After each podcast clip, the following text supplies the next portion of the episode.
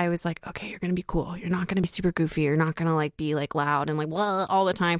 And so I was like, yeah, just like don't say anything. And like give like two word answers always. Like I think that's how you're cool. Oh, full, full on cool architect. Like, yeah. And that lasted two days.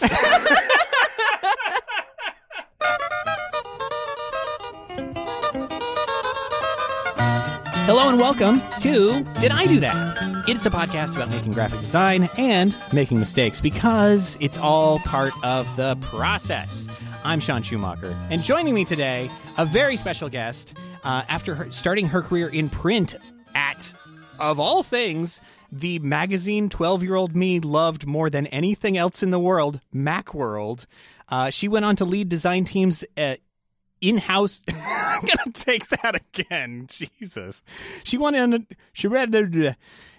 It's a good thing I don't make my living from saying words, huh?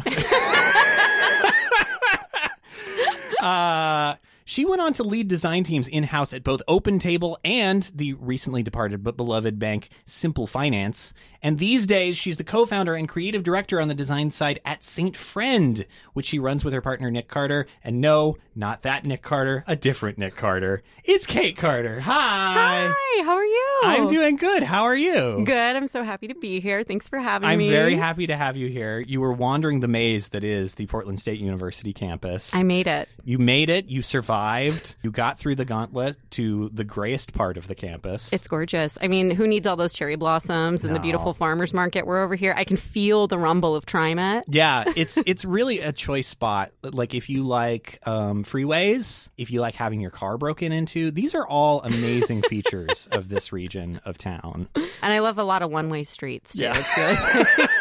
One-way streets where if you go the wrong way, you are literally like three miles out of your way because there's not going to be another turn. That's actually why I was like, like I meant to be early and I ended up being just on time because of the fact that I like almost ended up in Tualatin.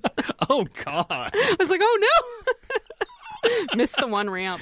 But it always happens here. It's such a difficult place to get to for being supposedly well, conveniently located. It's worth it. You know, it's like that's the thing is you got to work for it. You got to really want to be here. Is it worth it? I think so. I think so.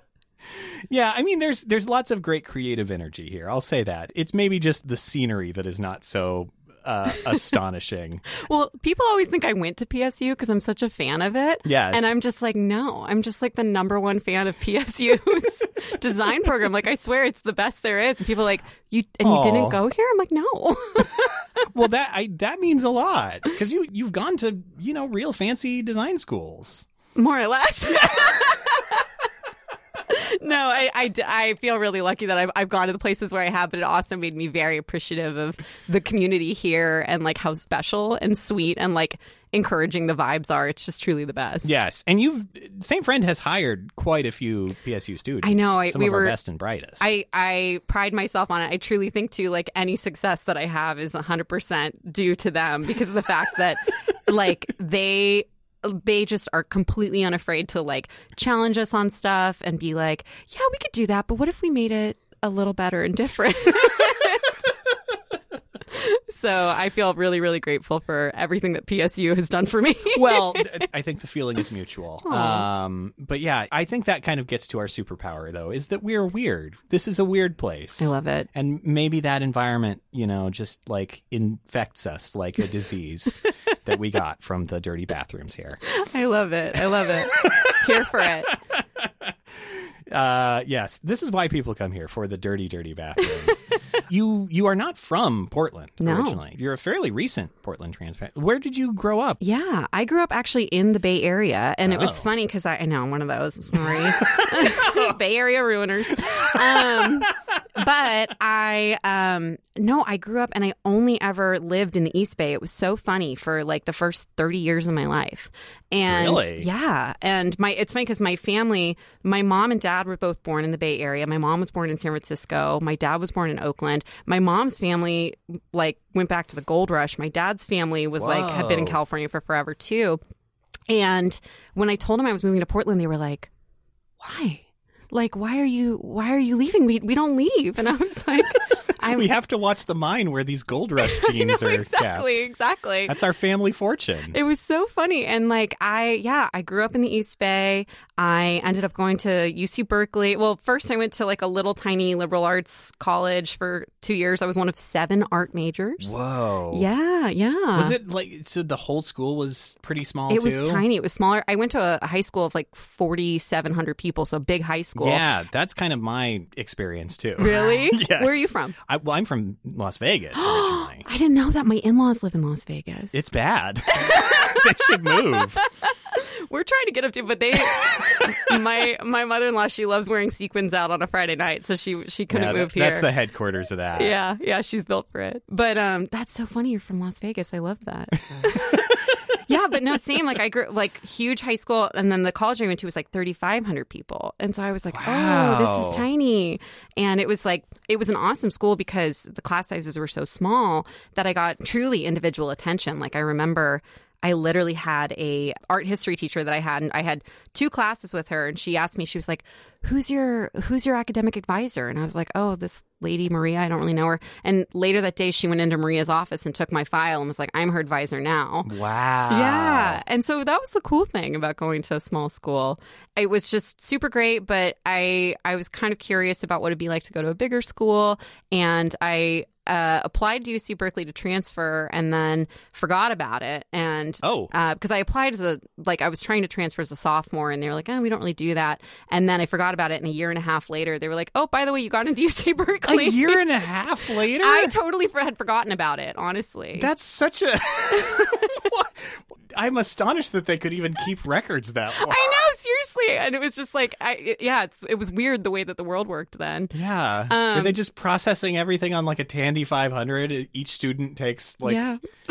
thirteen days to get through the queue? I think honestly so, because I remember like the, the website I went on was called Telebears. That was like how I... how you like... I don't know. If, I wonder if they still have it. Every... Every eighties kid would know. I you know, know, growing up, you had a Telebear, and it had the little C R T television in its stomach, and it would play infomercials. I mean, that was a Telebear. Or Telebears. Yeah, a little speak and spell te- Telebear kind of thing. um, but yeah, so then I went there, and then I, I went to college or grad school at a grad school that was like based in Oakland and San Francisco. So I finally crossed over to San Francisco. Like... You've you've finally crossed the Rubicon. I know, but I still have a nine two five telephone number. I'm like, so East Bay. So nine two five for life. I know, exactly. Love it. Can't get rid of it.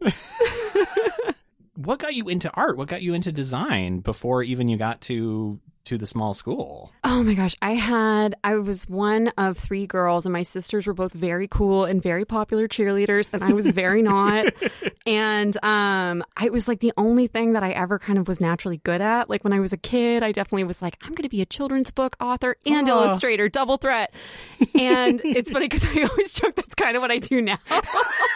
But just like for adults, and it's not books, it's websites. More money in that. Yeah. Yeah. It turns out. But yeah, it was like the only thing I had ever kind of naturally been good at. And I didn't actually know what's so funny. And it sounds so strange to say now. I didn't know design was like an occupation. I think that's really common. Yeah. Though. Like we have a lot of students even now that are like, well, I didn't know what this was yeah. before I got into it. I just wanted to draw, and I didn't really know what they were doing in the art practice side. Yeah. And it's funny too, because I, I was listening to some of the other episodes, and like Hiller Goodspeed had a similar of like, I just like loved posters and like gig art and things like that. Yeah. And like I worked briefly, briefly like, like for like a week at a Rasputin Records. What? And I remember too like being like, oh, I love all this album art. I just want to like do this. And um, I just loved that whole side of it. And so in my mind, I was like, well, yeah, I want to be an art major. I want to be like a painter. And that was my vision for my life. But that's a really interesting entryway into like into this field. So you... You decide to go into it. You end up at U C Berkeley. What did you find there when you got into a larger community? Well, it was really funny because I was so nervous. I didn't know what to expect. I feel like the other thing, too, of my whole life was like I was always so nervous before I did any single thing. Like, that's going to come up over and over. um, I know nothing about that. I'm sure nobody, in, yeah, nobody else feels that way ever. I've definitely not been having a panic attack all morning. Oh, good to know I'm not alone. Um, but I really didn't know what to expect. I was super intimidated because going from this school where I was, you know, it was thirty-five hundred students. I was like one of seven art majors. And I was, it was like, I think Cal at the time was like fifty-five thousand students. It's a big, big school. It's a, like a city. Yeah. And I was one of like one hundred ten art majors. And if you actually do the math, it was a smaller percentage of art majors. So I was like, oh, I'll go to a bigger school. And they were like, no, no, no, no, no. Like U C Berkeley. Get ready to be brushed even more to the yeah. side. But it was so great because I um, I thought I wanted to be a painting major because when I was at Saint Mary's, the tiny school, um, they were very focused on kind of like the classical uh, like way of teaching art. And like, you know, you kind of copy the old masters and oh, learn yeah. like all the all the tricks of the trade and like the craft of it. And then I got to U C Berkeley and they were like, yeah, no, we don't do that. Like, you're, like you're on your own. But um, they were much more focused on like conceptual art and the yeah. whole idea of like the idea behind it and the story and the message. And I had just some fantastic professors there, though. I had like a printmaking professor that I loved and I wasn't really super into printmaking. Like it wasn't a thing I'd particularly been interested in, but he was just such a wonderful teacher and such a nice person that I was like, I'm just gonna take every class that Randy teaches. Yeah. And shout out to Randy Hussong. He's still there at U C Berkeley. Hi, Randy. I know, nicest guy. And so I ended up just taking every class that I could. And then I was like, oh, I guess I'm a printmaking major now. Kind of by default. Yeah. Yeah. Did you have to make any conceptual like pieces in Randy's classes? Not in Randy. Well, Randy's yes. And Randy was awesome about kind of like he didn't make it feel like it was a chore. He made it feel like he would just have a conversation with you and be like, whatever you're interested in, he would find a way for you to make that thing. And actually, one of the things I brought is from oh, his, one of his classes. I would love to see. Okay, so. You've got an envelope there. Yeah. It's a wonderful, beautiful envelope with oh the my little. God, thank you so much. It's one of those like interoffice envelopes that have like the tie shut thing with like the two rivets. Yeah. And the holes in it. And I'm doing a terrible job describing. No, this is great. Well, and yeah, it's like one of those little, those little manila folders, yeah, where you like write the name, that yeah, inner office communication. Yeah, it feels like it's pulled from the set of Severance. Yes, yes. And I was really into technology at the time, and I had started making all these little foldable Uh, oh. kind of pop-up screen print. So I would make a screen print of, um, I was really, really into Moog synthesizers. I always wanted oh, to own one. Yeah. Uh, never bought one. and They're never expensive. I know. And I was like not good at it. So I was like, this would be really, really not great because there's only so many of them in the world if like I was in possession of one.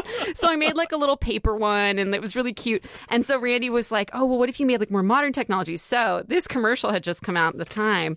And this is a MacBook paper. So oh my gosh. So even thinner than the MacBook Air. The original Air. MacBook Air, which famously the ad was them pulling it out of an envelope. Yeah. Um, and so. Wow. It's oh like. God. That's really well done, actually. I, well, thank you for saying so. I was looking at it last night, and I was like, oh, this is pretty shabby. You're being very hard on yourself. I, I think it's like you've got the proportions right. You've yeah. got, for someone who, I'm guessing this probably would have been like before, like soon, like that, they stopped airing that commercial very soon after, I feel like. So you probably didn't even have one to reference. No, I didn't. I didn't. I think this is all based on like looking at the internet and then like taking a photo of my my regular MacBook.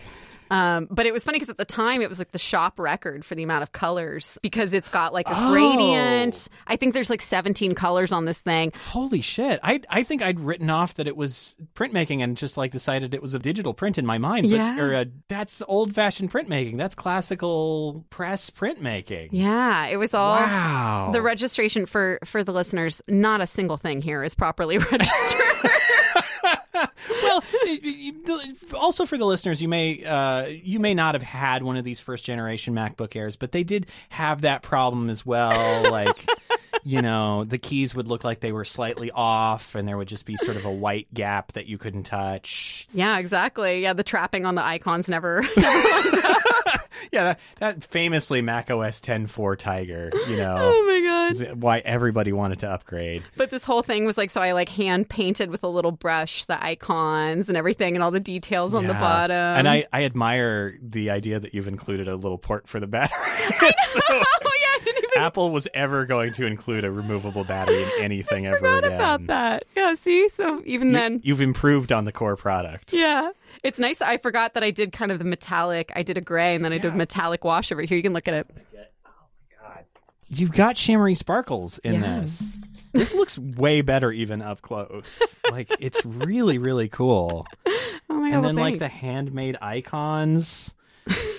I want this icon pack. I was a big, I don't know if you were into this, but I was very into like the icon scene for Mac O S at oh, this yeah. time. Yeah. Like so many cool things coming out of that. Super bubbly. Yeah. Oh, this is, and fifteen out of twenty. So yeah, it's an, edi- it's a signed edition print. So somebody out there has, has the original number one.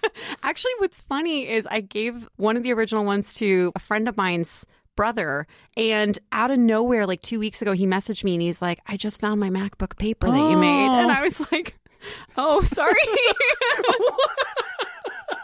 But I thought it was sweet. I mean, it was cool yeah. that like this thing, this just kind of silly thing. And then what's funny is I went on to go work for Macworld, and it was just such a weird coincidence. Yeah. So like, and had you really had like a, a huge interest in, in Apple and Mac before that? Or was it just like... No, it's actually a really funny story about what? how I got that job. So, well, I loved computers when I was growing up. We actually had... I'm old enough that people might not know what a word processor is, but it was like oh, yeah. the in-between of a typewriter and a computer. Yeah, you'd type into sort of a memory bank. Yeah. Another word that I feel like no one under the age of thirty knows. No. Um, and it would show up on the screen, and then when you were ready, you could just print it, and it would type it all out onto yeah. onto the thing with typewriter, like... things. And the little paper too that had the the little tear off perforations on the side. Oh, you had the kind with that kind of paper. Yeah, it was nice. That's fancy. Yeah, you could get it to make a carbon copy. It was pretty pretty legit. Wow. Yeah. Um That's a that's a high quality. I, that would be still a pretty desirable word processor, I got to say. It was cool. I kind of wish we still had it. But I when I was a kid, I loved like I would pretend that thing was a computer, and I would sit there and like type like pretend command prompts on it. I was like six, and my parents were like, okay, we got to get this girl a computer. Yeah, so I, lo- I love. She's loved- just destroying every box we have in the house. I know, exactly. And so I loved computers from early on. I was like, I remember truly like one of the best days of my life was one morning I woke up and my dad, who was a very early riser, had gotten a, the family computer, and it was like sitting on the counter, and I just like cried, and it was wow. like so sweet. It was like, and it was just so funny because now it's like everybody's like, oh yeah, I got like an iPhone. It's like whatever. Yeah. Uh, but I it got was- this dumb computer yeah. on my wrist. I don't know. I hate it. It keeps telling me to stand up. This is before they bossed us around, so we had to... Yeah, that is true. The old, you know, a Performa six thirty is not going to tell you to stand up no, ever. No, but it was, uh, yeah, it was a different time. And so I loved computers. I was always very interested in them. And I had thought that maybe I would get like a career in something, pr- computer graphics one day. You know, it's whatever my under- job of the future. Yeah, exactly. As a computer graphics artist, which again, now I'm doing it. Yeah. I'm living my dream. You yes. made it work. So I went to grad school, and my first job out of grad school was I got a job as an intern at a dog magazine. Which dog magazine? It was called Bark. Huh? I know. That's a good name for a dog magazine. It was pretty great. It sounds kind of upscale. Also. Yeah, yeah. It was it was like the premier one. It was like, oh. yeah, there was Modern Dog and there was Bark. And Bark had... And, of course, Dog Fancy. But yeah, but they're, you know... Old school. Very, old school. Very, like, corporate. Yeah. You know. I know. And mass so, market. Yeah, they didn't, they didn't, like... They don't care about what's on the edge of being a dog. They you know? didn't care about the people, aka the dogs. They're looking back. We're looking forward. I got this job, and it was like, I love, I also love dogs. And my, I was like, this is my dream job. I, I love this. Yeah. And I was doing design work, but I also was walking like the five dogs in the office. Oh.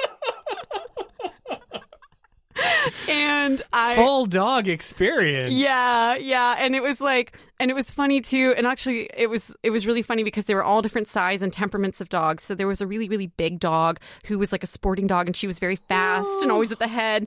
There was three of these little beagle mix puppies that were disasters, and they were always just biting each other. And then at the back was Lenny, a twenty-year-old schnauzer mix. Oh. I know. I have a twenty-year-old dog now. And so, like, it was funny because at the time I was like, oh, my God, like, I don't know what I would do if I had a dog this old. And now I do. But I would have to walk these dogs like multiple times a day. And when you're walking five dogs, you're also like carrying around their potty. Yeah. And I was like, and I remember Lenny, that twenty-year-old dog, he would lay in this one sunny spot in my office every afternoon. And I would just sit there and I would whisper it to him. And I go, Lenny, please don't die in my office. Like, please don't do this to me.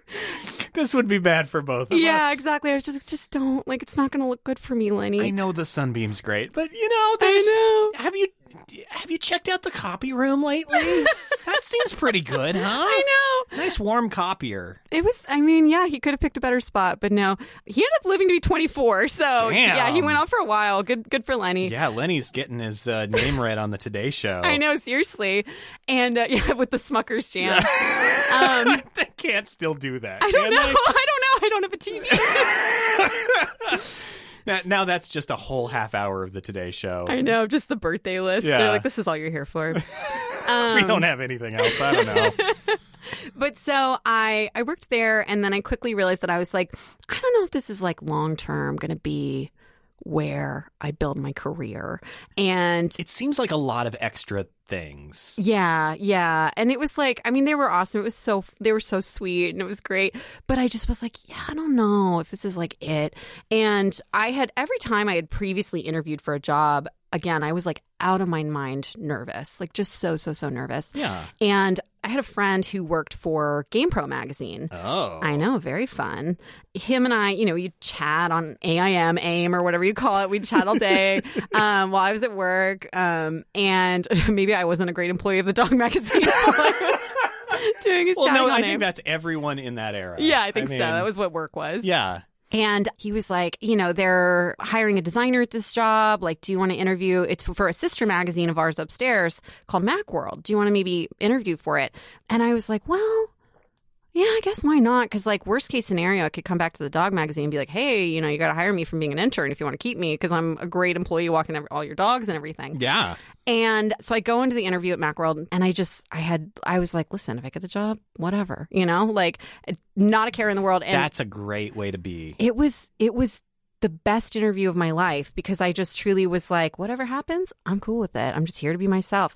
And I came out of the interview and I was like, wow, I really liked everybody. That was cool. And then I was like, well, I don't know. Like, whatever happens, happens. Like, it's almost better if I don't want the job. And then to my surprise, I got it. And I was like, oh, well, do I want to stay at the dog magazine? And so I go to them and I'm like, you know, hey, I, I got this job at this computer magazine. Ooh, like, you got leverage. Yeah, exactly. And they were like, congratulations, best of luck. And I was like, oh, no. Oh, no. Not, oh, no my hand uh, no been... space in the budget at the dog magazine. There was not. There was not, I realized then. Um, and so I I was excited, though, because I was like, you know, this is a great, like, people had heard of it, and I had, like, a my own cubicle, and, uh, you know, I got to wear, like, office clothes to San Francisco every day, and I had the best boss. I had truly the greatest boss of all time, Rob Schultz, shout out to. I'm just like, Hi, giving, Rob. giving shouts to people who are, probably won't listen to this, but he was truly the coolest, nicest boss of all time, and he... was like whatever I was good at, he just was like, yeah, you should do that for the magazine. Oh, cool. You you like can draw pictures. Maybe you could be a staff illustrator. Oh, Damn. Like, and he just like gave me every opportunity, which actually leads me to more of my my portfolio because it's oh, all yes. some of my Macworld work. But he he let me art direct photo shoots like with like people who were real deal like famous photographers that did all of like the, the Apple product shots, and he yeah. he let me like work directly with them. I knocked over like an like a fifty thousand dollar light stand. Oh shit! I know. Oh, shit. And he didn't make me feel bad about it. That's and, what insurance is for. I know, exactly. But I mean, it was just truly like the best job. This was like, and my my hand hand modeling. Uh, and early that's, some of work that I did. Excellent uh, art directing. Thank it you. Is, it is kind of hard. I think anyone who's read a tech blog knows that it is kind of hard to get good shots of a lot of products because they just like look so strange yeah. in a lot of environments. Yeah, it was cool too because actually I learned like a lot of the secrets of it, which is like, you, you know, nobody wants to see like the butt of the phone. Like you don't want to see like the port. And um, I learned like because the photographer who we worked with was Peter Bellinger, who's the guy who does most of, you know, the box that you get your iPhone and he yeah. does most of those photos. And so I was working with him in his studio and it was like this incredible experience of just like getting to work with the best of the best. And here I was like, you know, just coming off hot of working at a dog magazine.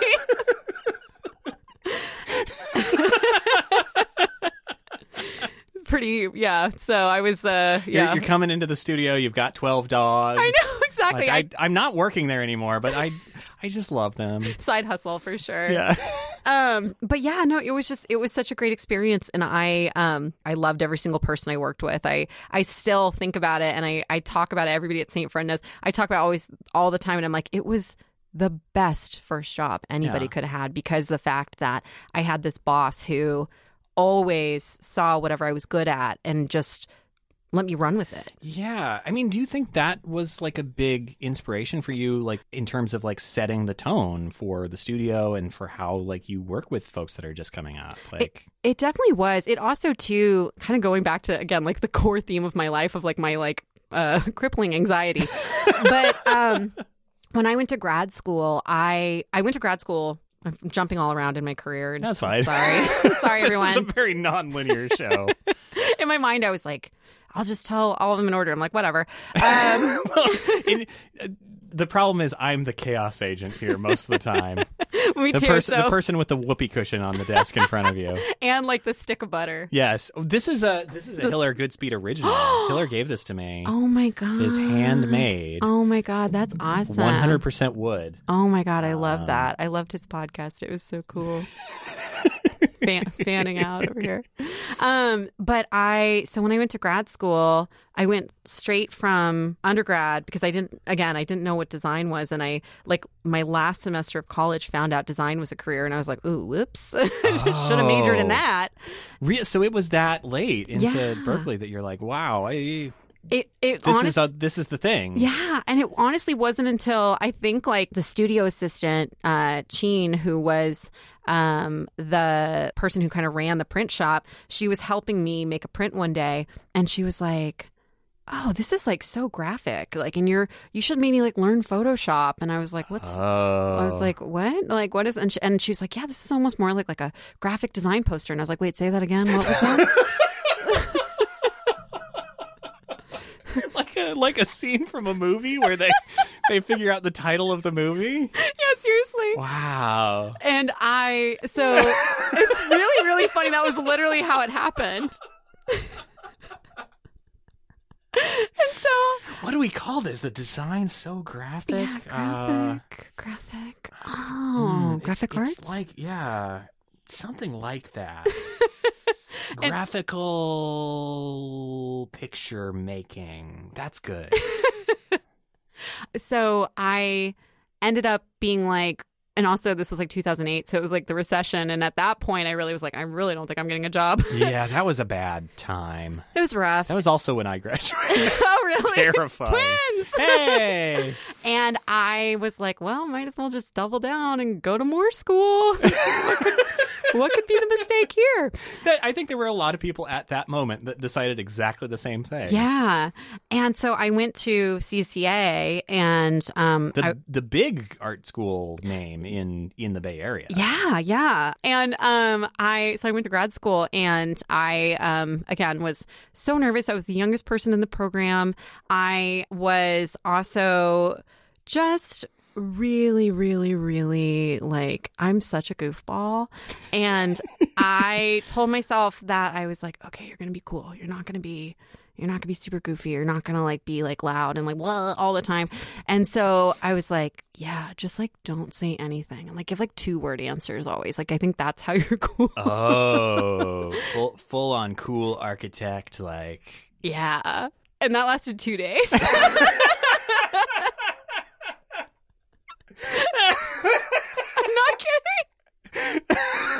was there a thing that set you off back on your original path? Like, I just was so tired at the end of every day. That'll do it, yeah. Yeah, because I just felt like I was like, I have so much to say. Which, like, we know. um, so I had this one teacher my first semester who was kind of one of those, he was really hard on everybody. Oh. Yeah. And it, like, also just, I wasn't ready for it. I think coming off of having a teacher like Randy who had been so like, hey, you're into that? That's cool. Check yeah. that out. And then somebody who literally I kept, pan- I would panic because I kept missing the mark. And it was like, whatever I did, it wasn't the right thing. And I yeah. didn't, I couldn't tell if it was like a tactic or or what, and my anxiety like got worse and worse and worse. Yes, I know that feeling very well. Yeah. Um the unpleasable father figure. Yeah, and it's funny too cuz like I um I came from such like a my parents were so supportive and like just so always like whatever you do is great. And so I just was like the, maybe the first, like I'm so lucky that that's like one of the first times in my life I'd encountered that, but it was like this being in a school where everybody had real experience. Like there was uh, a, a like student, a colleague of mine. What do you call him? Co-student? What's the, what's the word? Um, but somebody else Something in my class, like yeah, cohort some, maybe cohort member. Yeah, who um, she was like one of the, and to this day is one of the most fantastic designers I had ever met, and she had like worked at Starbucks already as like a like on their graphic design team. I was like, why are you here? Like you don't, you've already made it. You already figured it out. And um. It was just like so humbling to be with all these people who were so incredible and like had experience. And I was just like, oh my God, like, and so here I was at every turn, I felt like I couldn't do the right thing. Yeah. And I was just so like physically sick to my stomach every day. Oh, just horrible. Had you even gotten to take any graphic design classes in undergrad in no. that last year? No. Wow. And it was funny because I remember I had this, this other teacher, he was also kind of one of those unpleasable father types, but he had somehow this weird, like soft, like soft uh, inside that you could tell that you could kind of poke, you could kind of poke and get to it. But I remember it's perhaps a little bit of a facade. Yeah, that... you could tell, you could tell that it was like he was just faking it a little bit, and that you could you could get on the other side with him. But um, I remember I we had to make a typeface. This is my first semester of school, and Damn. yeah, it was that's a big project. Pretty ambitious, yeah. And I had to teach myself the pen tool in one day, and oh, I'd never no. used Illustrator. And I just remember sitting in the studio. And everybody's just like click, click, click, click, click, click, click, like like doing all these points. And I was, and I just was like, could someone, could someone just take like two minutes and show me how to do the pen tool? Oh God! And everyone was like, you don't know how to use the pen tool? And I'm like, I actually don't know how to use um, Adobe Illustrator. And they were like, what? And so all the wow. other students helped me. Like I still remember like Aww. where I was sitting, and they all, then they were all panicking too because this was like. Project Runway level, like the timelines on these were just bananas. Yeah. And so they were like, okay, here, just do this, just do this, and ask me any questions you need, anything, okay? And I was like, cool, thank oh. you. And it was really sweet. And so this was like Monday, we had the first class. I learned the pen tool. I make, you know, the first however many letter forms of my my atrociously ugly typeface, and I bring it to class, and I hang, we print everything out, we hang it on the wall, and the teacher looks at it, and he's like, oh, God, this is awful. Oh, God. And I was like, oh, okay, okay. And he was like, um, yeah, this is really bad. And I was like, okay. And I just kind of stood through the crit- like the critique, and I took it because I thought that's what I had to but do. But not really anything constructive, just that he didn't no, and, like it. And it was like so devastating. But then at the end, somebody, a, a student was like, Kate just learned how to use the pen tool two days ago. And he goes, oh, for real? And I was like, yeah. And they were like, he's like, this is really good. And wow, so, context is important, huh? Yeah, and that was my first semester of grad school. Oh. And my second semester, I had, uh, again, one of my, my shout-outs, I had this professor named Martin Vinesky. He taught this thing called Form Studio, and he did this super, super interesting assignment where he had the first day of class a bunch of paper bags on the table, and you just had to go up and take a paper bag. And he had gone to a hardware store, and he just bought a bunch of stuff at this hardware store and put it all in paper bags. And mine was a screwdriver and like one of those like multi-tool sc- screwdrivers and I think a bunch of rubber bands. And he was like... This Iron Chef competition is getting really weird. This, They're yeah. running out of ideas exactly. at this stage. You're wondering what grad school was like. And he was like, take this home and just photograph these items as many ways as you can possibly think to do it. And I all of a sudden was kind of like, there's no right or wrong way to do this. It's just however I'm going to do it. And so kind of lowered the stakes, put everybody on like a equal ground a yeah. little bit.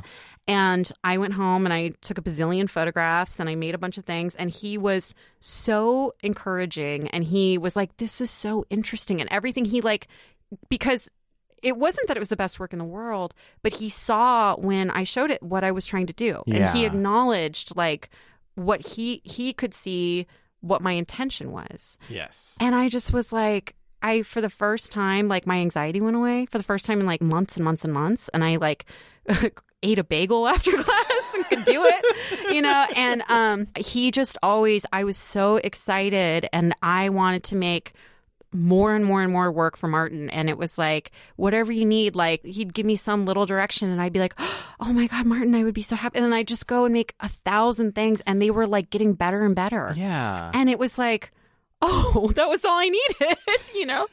And so I told myself that I was like, no matter what you do, always, always, always try to understand when somebody makes something, no matter what you think of it, like, Well, just try to understand what they were trying to do. Yeah. And acknowledge the work that they put into it, because it is like the hardest thing to make something and then put it in front of someone and like feel like they saw it, you know? Yeah. And knowing too, like in design, how many hours go into just a little tiny decision. Absolutely. Yeah. Oh, and yeah, the number of blind alleyways you end up going down to get to there. Yeah. And... yeah. And it's funny because actually everybody at Saint Friend knows that we have this, um, we always say we work non-destructively. So even though we do everything in Figma now and whatever, I always say like, don't delete even the dumbest thing. Like even the thing that you were just like, I, I, this is ridiculous. I'm like, save it. I want to see it because I want to see all the paths that you went down because I think it's interesting and it helps me understand how you think.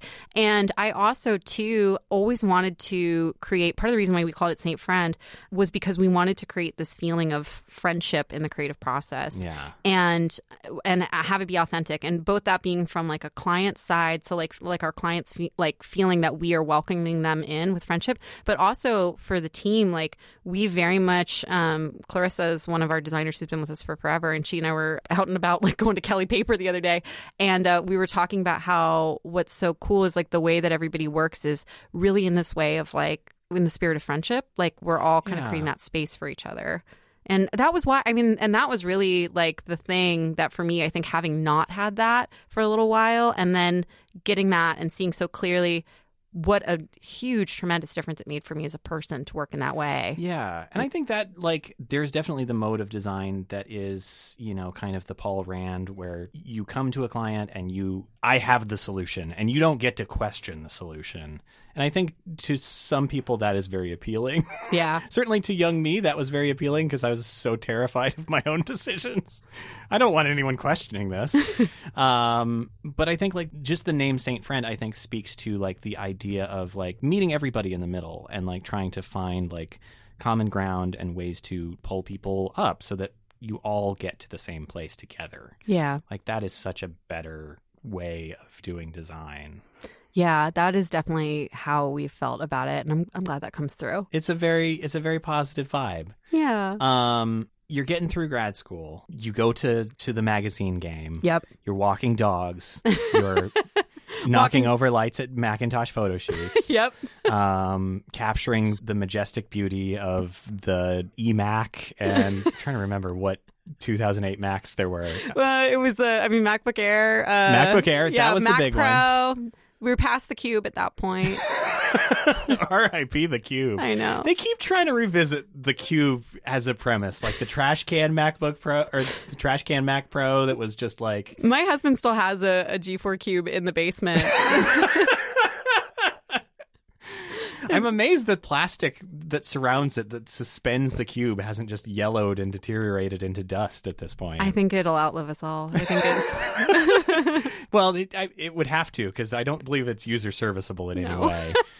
um, after you're leaving Macworld, you you start putting together a portfolio. Well, well, like when what was the decision like to leave Macworld? First of all, it was pretty tough because I I loved working there. I had so much fun, and I I'd gone through a couple years of the print cycle, um, and you start to see how in print it's like, okay, this is kind of like this time of year, this is coming up again. Yeah. And so I felt like I had really gotten into a rhythm with it, and I was like, I could either stay and keep doing this, but honestly, it was because of ironically the iPad that we were doing all these features oh. about was kind of shuttering print, and I was just nervous that I was like, well, what if I don't have skills, you know, in the rest of the world going forward? And um, it's funny because Macworld's still around; they're doing fine. So.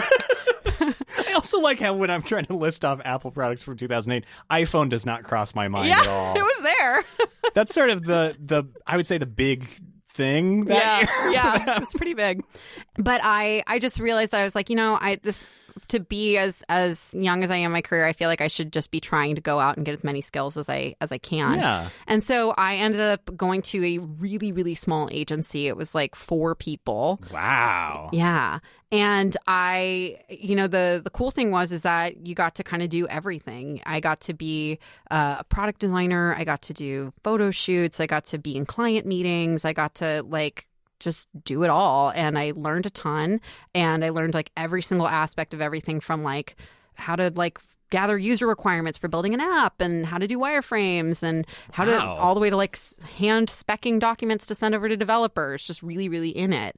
And I did it for a year, and I, you know, I think that at the time, what's funny, it, it's funny now that I run a studio, because at the time I was so sad that I was like, oh, I just send these things off and then I don't have any more say in them. I don't have any influence in them. Like, that's so sad. I'd rather like have something I could work on for a really long time.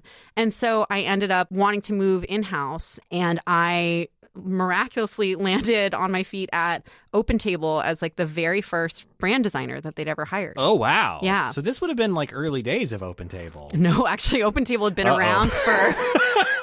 Open Table had been around since nineteen ninety-seven. So at Holy that point, shit, they were almost really? a twenty-year-old tech company, which is like in dog years, like five thousand years old. Wow. Yeah. Yeah. It was one of the oldest. But their brand, Turner Duckworth, had done it in the late nineties. And it was really, really great work uh, from Turner Duckworth then, but it had been twenty years. Yeah. So it needed... needed a refresh. If there's one thing that I know about tech, it's that, you know, you like age is really a thing that you it's want. Tough. You yeah. want you want stuff that feels very vintage, patinaed, and very nineties. Yeah.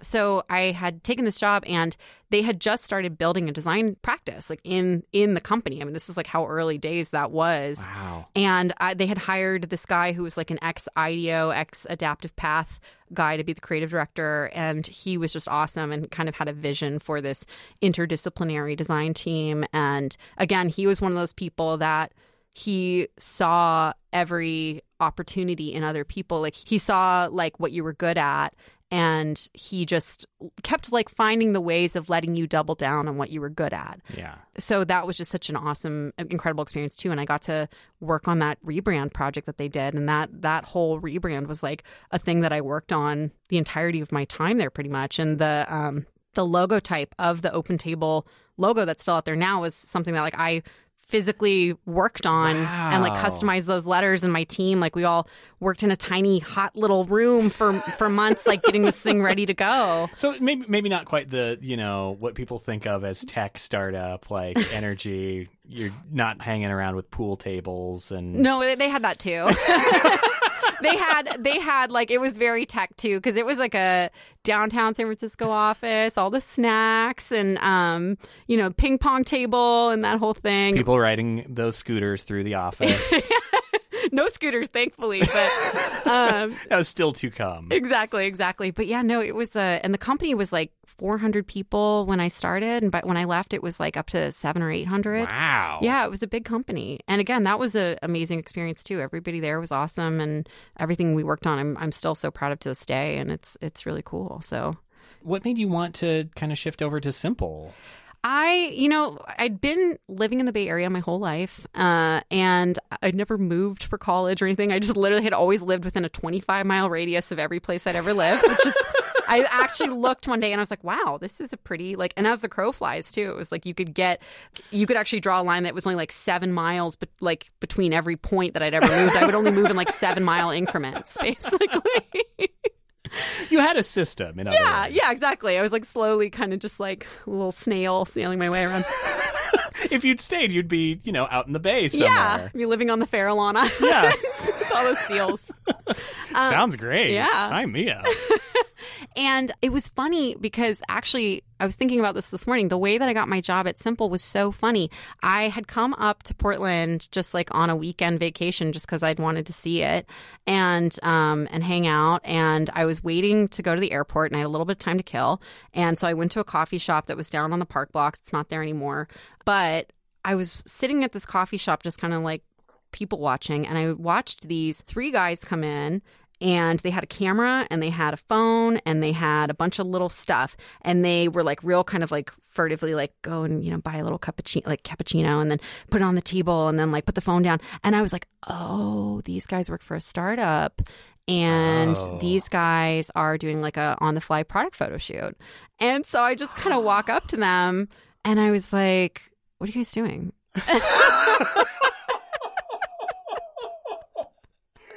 That's bold. Well, I, I in my mind, I'm like, I'm like, I'm overly friendly, and then I thought about it, and I was like, they probably like were really freaked out. Like what?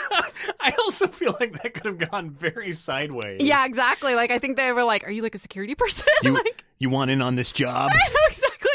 And I recognized on the table was the Simple debit card. And it's funny because when I'd worked at that agency, Simple was literally when they first launched, I remembered looking at their site because there was this like incredible weird like moire code that like you could change your browser size and it would like change this little weird script doodle that had like it looked kind of like the, you know, like the pattern that's on money, like kind of oh.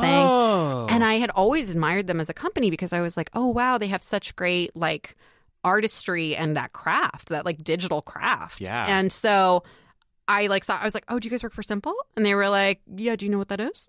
And I was like, yeah, I love Simple. And so I started talking with a couple of them and ended up staying in touch. And I just was like, oh, how fun that I got to meet these guys. And I then just went through like realizing that I loved living in the Bay Area, but commuting was, you know, hellacious. I had like a hour and a half commute in any single direction every day. Sounds great. Yeah. And I was Love just that. And I just kind of was like, what if I didn't do that anymore? What if I What, if I, what if I lived someplace where ninety percent of my income wasn't going towards transportation and yes. housing? And it was funny, too, because I, I, again, I was talking about earlier, like my, um, well, before the record, I was talking about, I looked at the time box little archive that was my Twitter that I had, and all of it was me just, like, posting photos of being stuck on BART. Like, we're stuck in the Transbay Tube again. It's really getting hot in here. Really glamorous. Yeah. That Bay Area life that everyone aspires to. I know. And so I saw that Simple had a job for an art director, and I um was just kind of like, okay, why not, you know, like yeah. And it was it was similar actually to when I interviewed at Macworld, because it was kind of the yeah. same thing of just like, yeah, why not, like, let's just see if it happens, it'll happen. Yeah. And I actually, what was funny was then I went and hiked the Inca Trail, and oh. I, I did that right after I had my interview. It was like literally I had my interview, and then I was like, hey, just so you know, I'm going to be offline for two weeks um, because I'm hiking the Inca Trail. Damn. All right. um, my dad was kind of an adventurer, so him and I did that together. It was very oh. sweet. I came back from doing that, and I checked my phone, and I had a two-week-old voicemail. That was the the hiring manager offering me the job. And I was like, oh, no, what if they oh, God. gave it away? But they didn't. And so I moved up here. got, got me right on the nose. Bonked just into the mic. Square on the nose. And um, honka, honka. And so, yeah, I took uh, I just kind of was like, why not? And, and packed up my, my life and came up here. Wow. Yeah. That's a big thing. Yeah. You get back from a trip and you're moving to an entirely different city four hundred miles away. I almost think, too, that had I not gone on that trip, I don't know if I would have been brave enough to do it, because it oh. had been like I was so outside of my element and my life and everything. And you're so disconnected from everything that yeah. you have nothing but your own kind of like feelings and thoughts and, and the people that are around you to talk to. Yeah. And I just really was like, Okay. Yeah.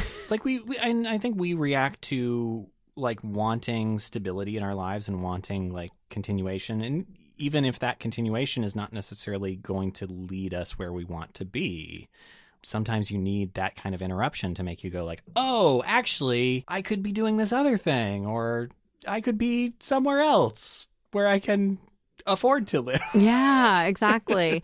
And so I, yeah, I came up here and, um, and it was just like such a different thing and such a different experience, but it was just really, really, it was incredible in that that was where I met my husband, Nick. And, yeah. And that we were um, hired to be kind of each other's creative partners. And, and it was kind of scandal.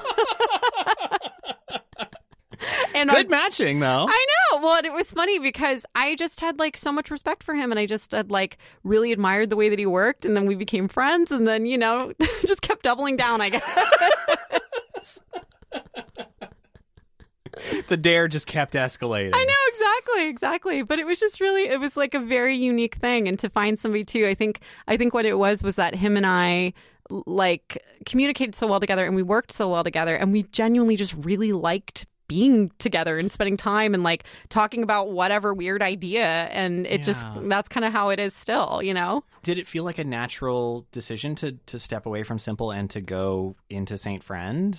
I mean, who, as a as a partnership, or ru- am I jumping ahead a lot? No, no. Well, I'll tell you too, and you can edit this out or not. Okay. Um, Actually, you know, I, uh, your call. Um, okay. I got laid off, actually. Oh, fuck. But, well, that's the that's the tech tradition. But what's funny is um, I we had been talking about that we knew that we wanted to do this. And we had been, we'd come up with a name, we'd come up with a website and this whole thing. And I ended up getting laid off and he didn't.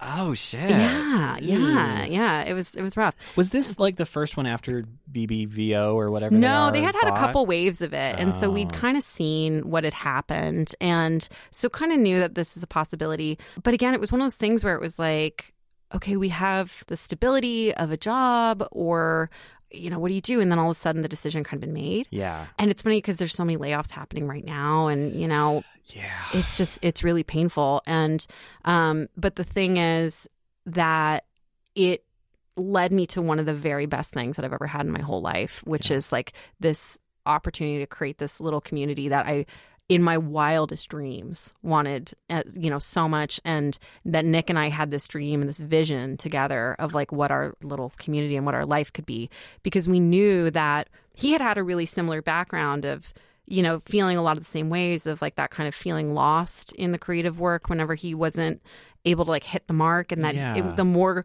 criticism, like it was just like the more you kind of felt lost and didn't know which way to go. And we had both found that we were like, one of our, our kind of guidelines in the studios is like we always say say yes often, this mm. idea of um with clients, like we always walk them through like at the beginning of the process, like you can tell us what you hate, yeah but please please please tell us what you love, and tell us, or even just what you think's interesting, yeah. or, or and find the ways of saying yes. So we had yeah had that vision of like starting the studio and going from there, and we wouldn't have done it otherwise. Well, and that feels like it's so lacking from from creative practice just generally, like, you know, that spirit of yes and, yeah. but also just the spirit of positivity. Yeah. 'Cause it can, it can be that you get, you know, the the withholding daddy figure in your head, and then you just, I might be thinking of me personally especially, but no, no. you start to spiral because that figure is unpleasable. Yeah. And it's funny because the thing that I, that still always like stays with me, and why it was actually really fun to get to bring some of this work to show to you, is that like I have the curse of every single thing that I ever make, that I make individually, I hate. I, I just, I can't. I know the feeling. Yeah. Yeah. I can't look at it. And I think it's getting better over time, but like historically, I'm just like, oh my God. But the work of other people, I just fall in love with. I just am like, oh my God, like this is the best thing. And like, oh, this is just like, I see what you did and I just admire it so much. Yeah. Well, like when you were coming in, you were wearing a Saint Friend sweatshirt yeah. and you, you made sure to rep that it was Kayla, uh, one of our alums yeah. who works there, who made it. Yeah. And it was like, um, and I was joking too, because I was like, oh, is this funny that I'm repping my own studio? But I was like, but it's not for me. It's, um, it's for, it's because we're like, I just love this sweatshirt. I love the little like funny smiley sun that, that she drew. And it's just like so cool and sweet. It's an extremely cute sweatshirt. Yeah. Yeah. I, we just love, I'm like, if we do a run of more, I'll make sure you get one too. You can rep it. I would it. love that. Yeah. Absolutely. But I, um, it's funny too, because I just always remember the feeling of feeling like a really mediocre designer. Yeah. Like I just always was like, I am not, I'm not anything that's like so great. And I remember that I always felt really like early on, I felt really jealous of other people. Yeah. And that feeling was really, really hard to cope with. And I realized over time that that feeling, like you couldn't do anything with that feeling, that instead it was like better to try to learn from those people or like ask them to show you. Yeah. You know, and like that also that copying them like wasn't going to get me anything. But instead it was like, well, maybe you just team up and be like, maybe could we work on this together? And yeah. Well, and it's like that thing of like when you were starting out, like trying to speak with someone else's voice. And I think that's a really, really common experience of feeling uncertain about something. And then you do that and you're like, oh, well, now I don't know anything. Yeah. Because I'm not me. Yeah, exactly. I don't know how this other person makes decisions. Yeah, exactly. And I um I realized too that over time that I was like, if you can actually take that feeling, that jealousy, and like the inverse of it is like Clarissa and I were talking about this too the other day, that uh the inverse of that is admiration. Yeah. And that coming at the work from a place of admiration for what other people do and for like how other people think and how they work is just such a much more generative place to live. And it's just so much more fun too, because you're yeah. constantly looking at everything in life is happy and sad all the time. But if you're looking at like the place of admiration or the place of like like happiness, you find that like everything you can move ahead with, you can like move forward. And it's not like, you know, not saying like toxic pos- positivity kind of thing, like you always have to see the bright side. But the hook's holding up the smile in your exactly, mouth. Exactly, exactly. I'm very happy. And it's funny too, because um, I actually put my pinkies in my mouth there. I didn't wipe I them off. It.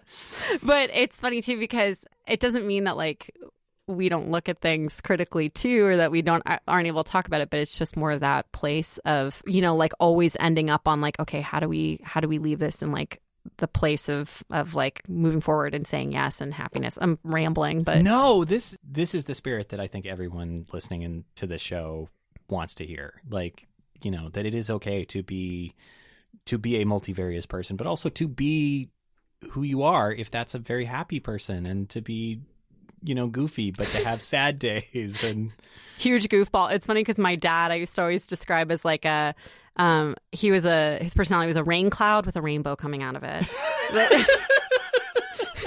That's an emoji if I've ever heard one. He was always like, just like, like the saddest person. It was so funny because I remember one day he was like, do you want to go visit grandma's grave with me? Oh, and I Jesus. was like, I was like, okay. And he's like, because Fenton's, the ice cream place, is just next door and we can go get vanilla ice cream.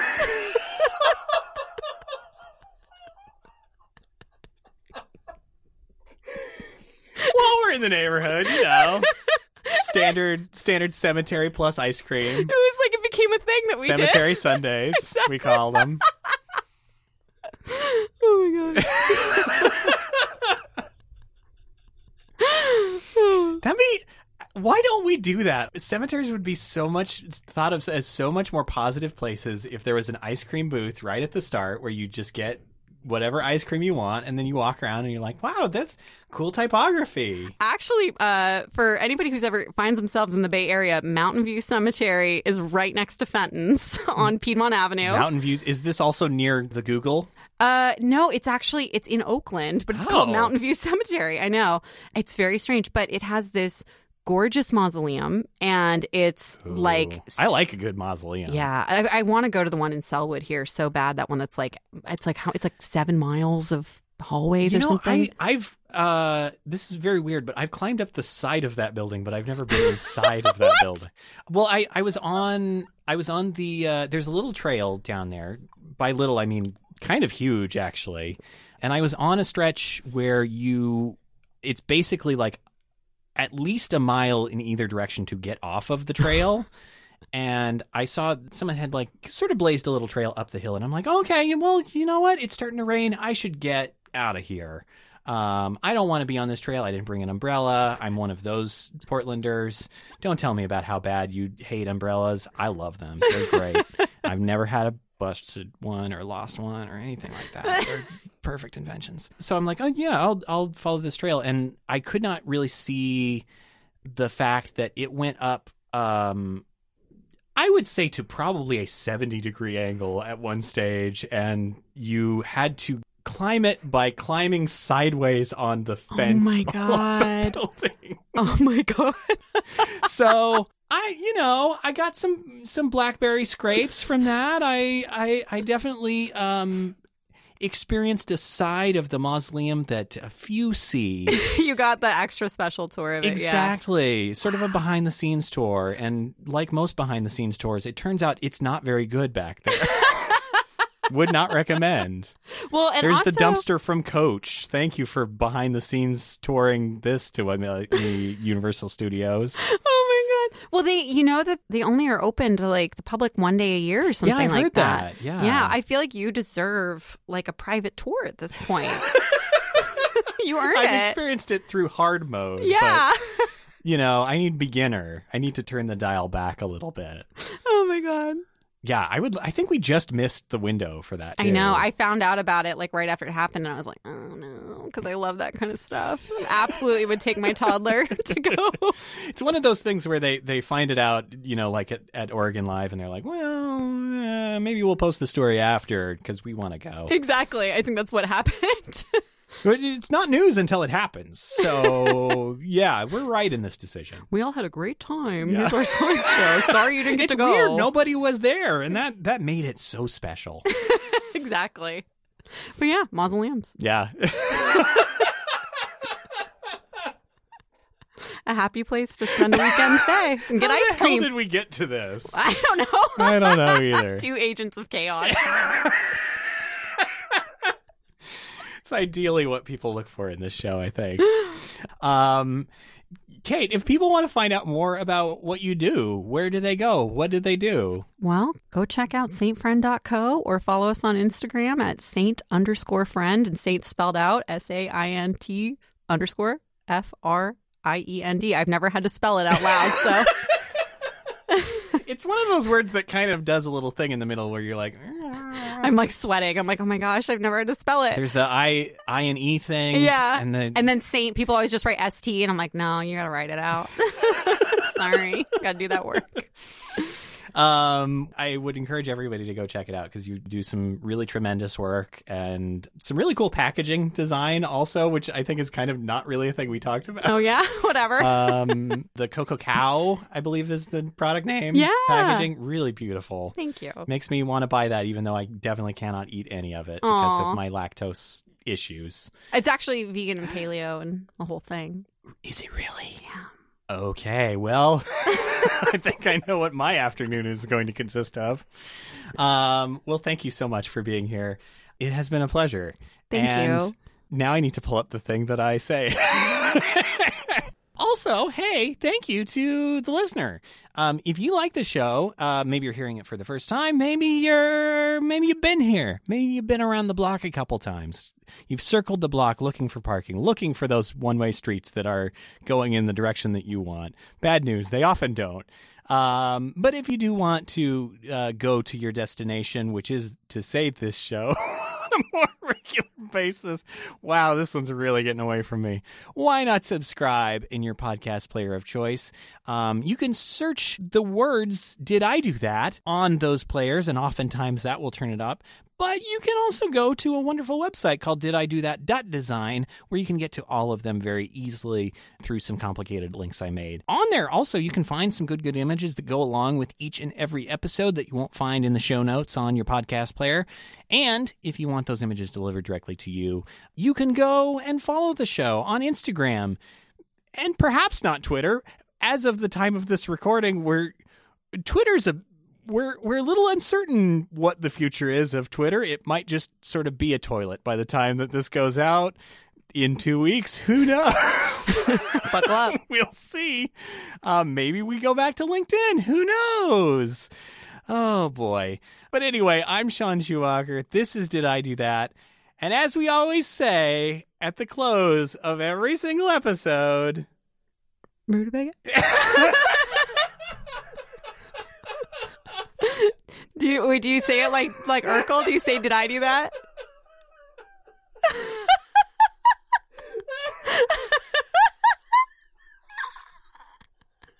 I tr- I truly set you up for failure with that one. Do I say, did I do that? Perfect. All right. Bye, everybody. Bye.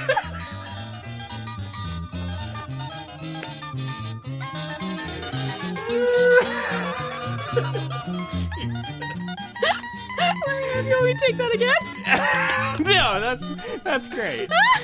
I think Rutabaga might actually be the thing that we start. I was like, wait, I was like, you told me not to say it there, but then you were like, I'm going to point to you to say something. Well, and telling you, like, telling you not to say it is shh. I forget the first rule of design, which is you don't tell what you don't want people to do, because then they're just going to think about that thing forever. There's there's no way that that won't be what occurs. Oh, no.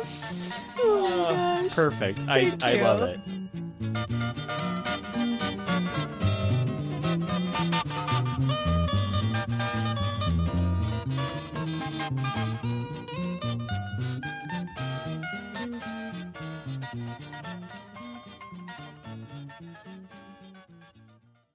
When I saw the premise of the podcast, I was like, oh my, because I was like, oh my God, like P S U, like, like Sean, you're the best, like everything. Oh. I, I was like, yeah, of course. And then I was like, oh no, it's about like literally the topic that like emotionally I have the hardest time with. Like, I'm fine, like, oh, like being angry, whatever, but like, like mistakes and embarrassment yeah. is like that white hot feeling. Yes, yes, you know? yes, yes, yes, yes. I think that's probably everybody, but it's, absolutely, yeah. And so I was like, I, it literally took me like a day, and I was like, and I think that was also why the following week I was so slow to respond.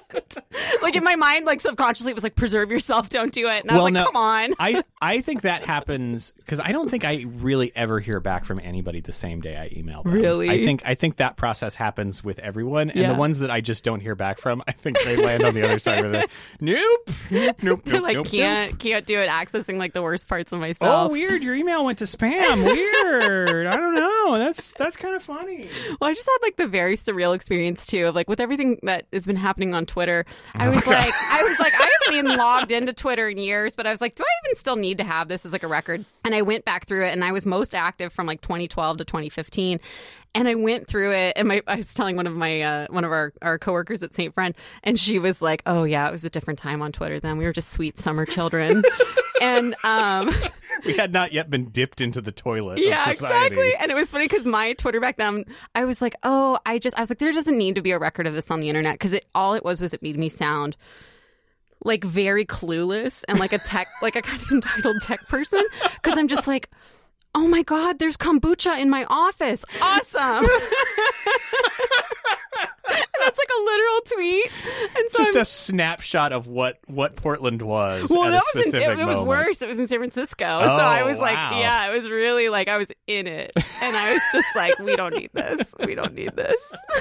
It's just delete. Yeah, I, there should be kind of an expiration date on everything. I feel like there should be. At one point, I want to say it was maybe twenty fifteen or something like that. I had to go back and just purge my Tumblr. Yeah. Just like, oh, Tumblr, you need to go yeah, to heaven. I now. know. It's like you're like, yeah. There no doesn't... one needs to hear my essays from grad school. No, no, that's no, no, thanks.